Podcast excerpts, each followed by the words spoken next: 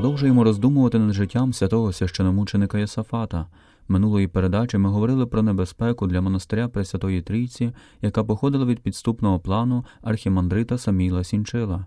Отож диякон Єсафат Кунцевич написав листа Йосифу Руцькому, щоб він якомога швидше повертався, оскільки йшлося не стільки про ченців, але й про церкву. Коли прибув гонець з листом, то застав Йосифа Руцького хворим у гарячці. Але, прочитавши листа, не зволікаючи ні хвилини, він негайно вирушив у дорогу до Вільна, цілу дорогу молячись до Бога. Побачивши місто в ту ж мить, його гарячка припинилася, і невдовзі Йосиф Руцький, сповнений відваги й енергії, зустрівся з Йосифатом, який з нетерпінням чекав на нього. Після свого повернення Йосиф Велямен Руцький пише листа митрополиту Іпатію Потію, який з причини своєї відсутності не зміг одразу поставити під суд архімандрита Сінчила. Однак митрополит, розуміючи всю небезпеку, у відповідь пише лист, призначаючи Йосифа Велямена Руцького митрополичим вікарієм у Литві. Отець Руцький буде відтепер заступати мене, запобігаючи всякому неладові і каратиме всіх винуватців порушення цього ладу. Читаємо у листі. Оскільки митрополит Потій не наклав кар на змовників, Саміло Сінчило залишився в монастирі, а Єсафат та Йосиф Руцький навіть разом з ним молилися, а він, на знак своєї вірності, поминав на літургії митрополита, і ченці Єсафат та Йосиф повірили в його каяття. Однак протистояння на цьому не завершувалося. Деякі недоброзичливці унії вирішили діяти у рішучий спосіб, створивши групу розбійників, які хотіли захопити монастир Пресвятої Трійці.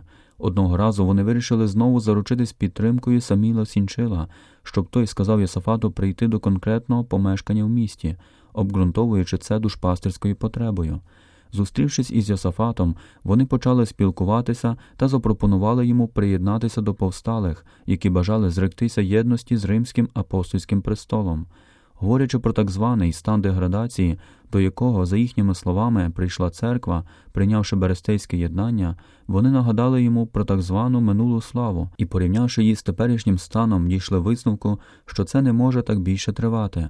Настав час церкві, починаючи від вірних та духовенства, повстати проти цього.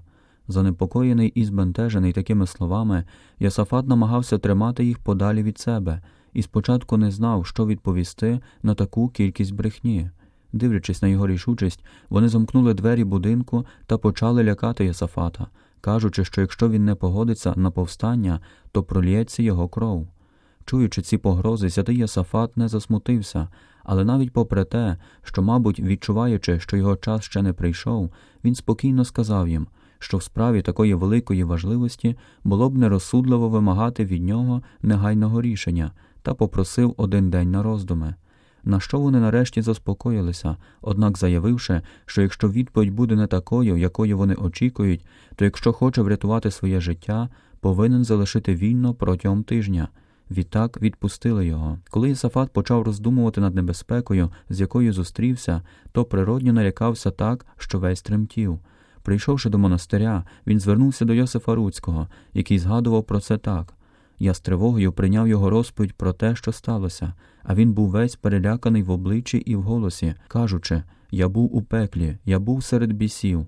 Я чув пекельні слова, які спонукали мене до відступництва. Наступного дня, оскільки Йосафат запізнився з відповіддю, повсталі надіслали йому записку, запрошуючи дотриматись свого слова. І тоді він відповів такими простими і лаконічними словами: Я пообіцяв порадитися з Богом, і я це зробив. І Господь про вас сказав коли задумають на тебе лихо, лукаво врадять раду, не здолають, каже Псалом. Потім Господь мене заспокоїв, і тоді я сказав словами псалмоспівця Сохрани мене, Господи, від руки нечистивця, бережи мене від насильницького мужа. Олія грішного, хай не намастить голови моєї. Після такої короткої відповіді підступні не зупинилися і з'являлися нові листи, повні улесливих запрошень і погроз. Але Єсафат більше не відповідав, і вони остаточно переконалися, що всі їхні плани були б марними, щоб подолати постійність Єсафата. Тим часом підступний збір відступників перейшов до планів відкритого насильства проти монастиря, щоб силою вигнати всіх ченців. Але ці плани з Божого проведіння також не здійснилися. Влада міста вжила відповідних заходів, щоб охорона та військо пильнували монастир задля спокою та захисту невинних. Однак дух непослуху надалі панував серед відступників. У них залишився третій вияв бунту публічно виявити непослух митрополиту. Зібравшись у одній з церков, вони публічно відреклися від підпорядкування митрополитові та присягли на вірність царгородському патріархові, повідомивши про цей акт цивільну владу. А Саміло Сінчило після невдалого нападу на монастир почав опускати споминання митрополита на літургії, і молоді ченці відмовились від літургійного сопричастя з ним. У цьому часі митрополит Іпатій Потій відсторонив архімандрита Сінчила, надавши цей титул відважному та вченому Йосифу Велямейноруцькому.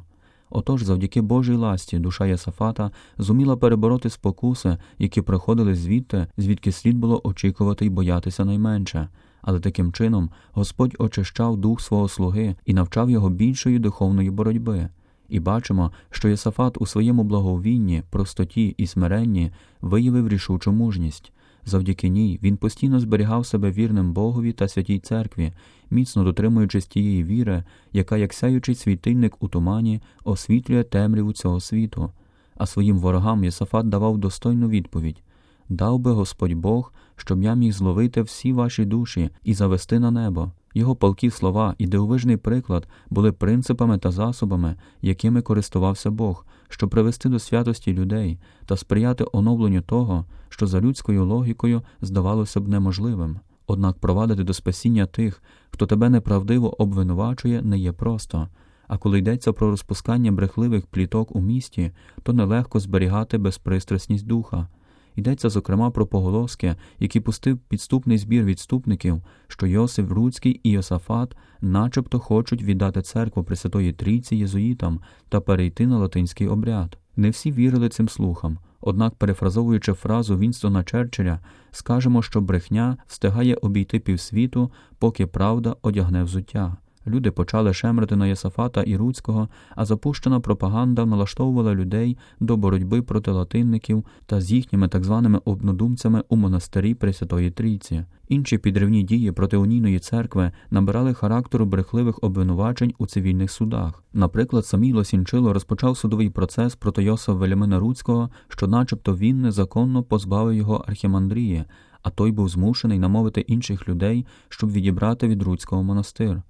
Оскільки у суді переважали протестанти та православні, то вирок був виданий на користь Саміла Сінчила.